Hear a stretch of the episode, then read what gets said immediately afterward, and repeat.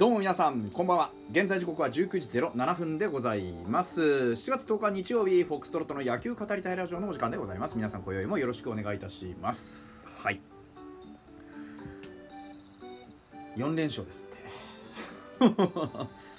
鷹の祭典というねあのホークさんがこうね夏の一大イベントわってね専用のあのーユニフォームなんか作ってねやっているところに、まあ、我々乗り込んでいったわけですよ。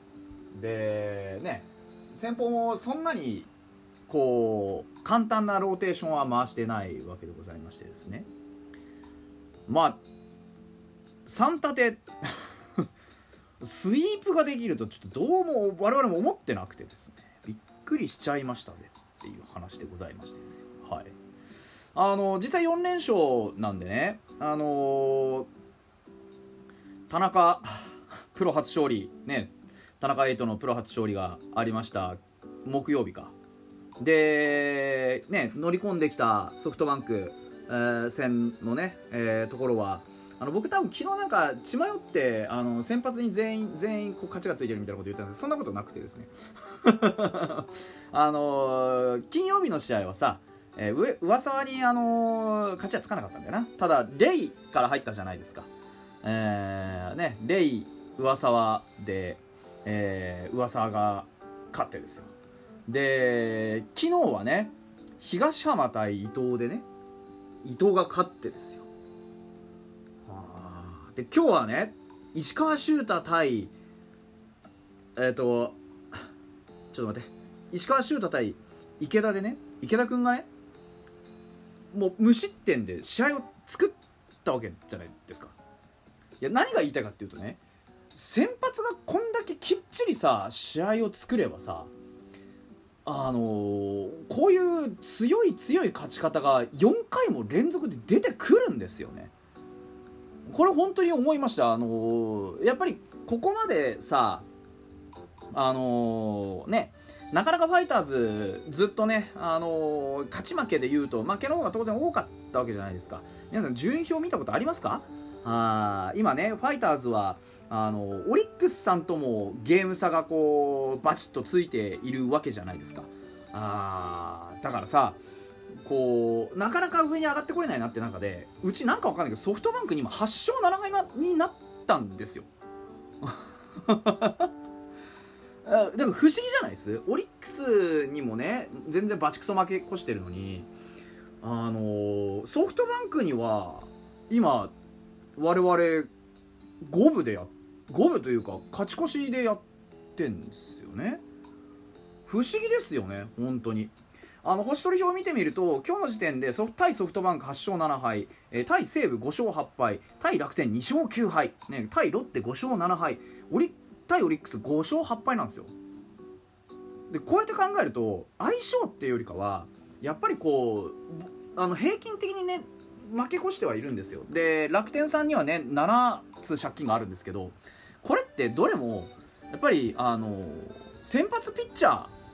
ーがあまりうまくいってない時に打ち込まれてる。まあ当たり前なんですけどね打ち込まれてるじゃないですか。だからやっぱ鍵になるのは先発の投手がどれぐらいあのー、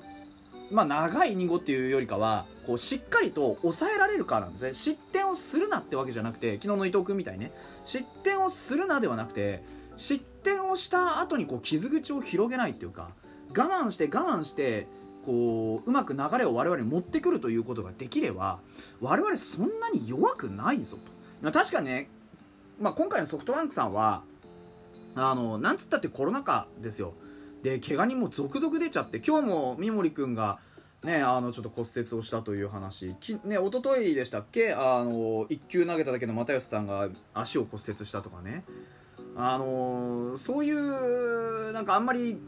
僕らは本当にねだ、まあ、怪我ねプレー中の全力プレーのうちの怪我なんで誰が悪いとは言うつもりは全くないんですけどやっぱそういうね一生懸命やってる選手たち、ね、これはもう敵味方関係なくねが怪我に見舞われたりコロナに見舞われたりヤクルトでも今大変じゃないですか。っていうのはやっぱりちょっとこうねあの本当残念ですしやめてほしいなって思うんですよ。なくなってほしいなそういうのはなとは思うんですけど。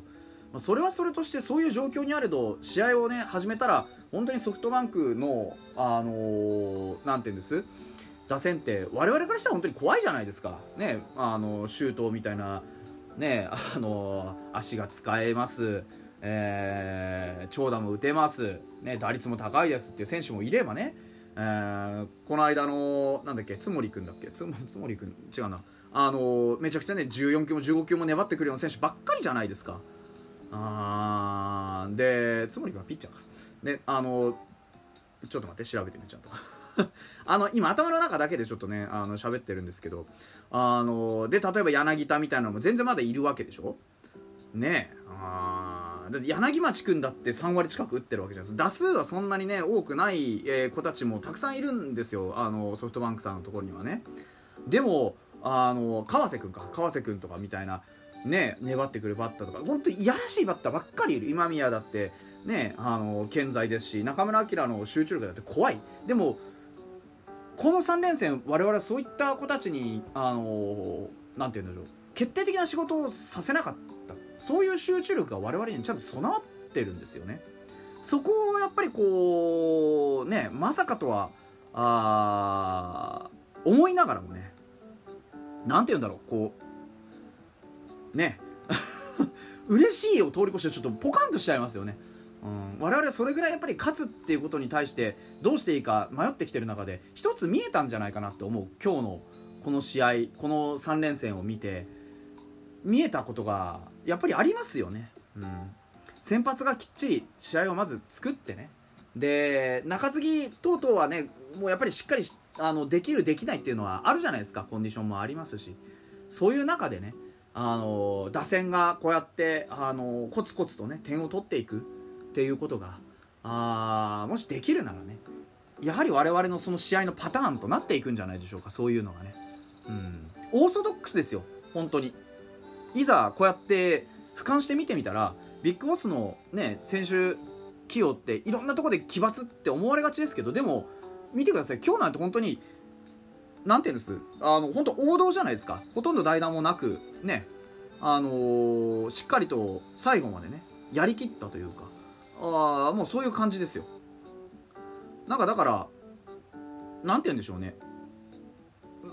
いざこうやってやってみるといろんな経験をね各ポジションで積ませながらいろんなこう何て言うんでしょうね